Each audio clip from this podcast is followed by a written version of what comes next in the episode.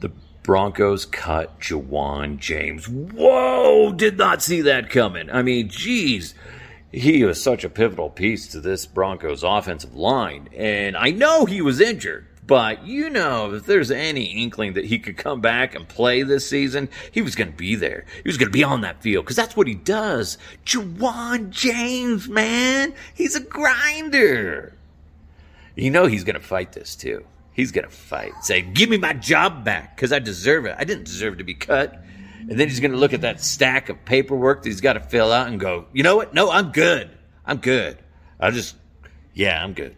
That's a lot of, a lot of signing and stuff like that. I'll, I'll just go home, eat some pancakes or something. That sounds delicious. Anyway, good move by the Broncos. I'm happy. Move forward. Good riddance to bad rubbish.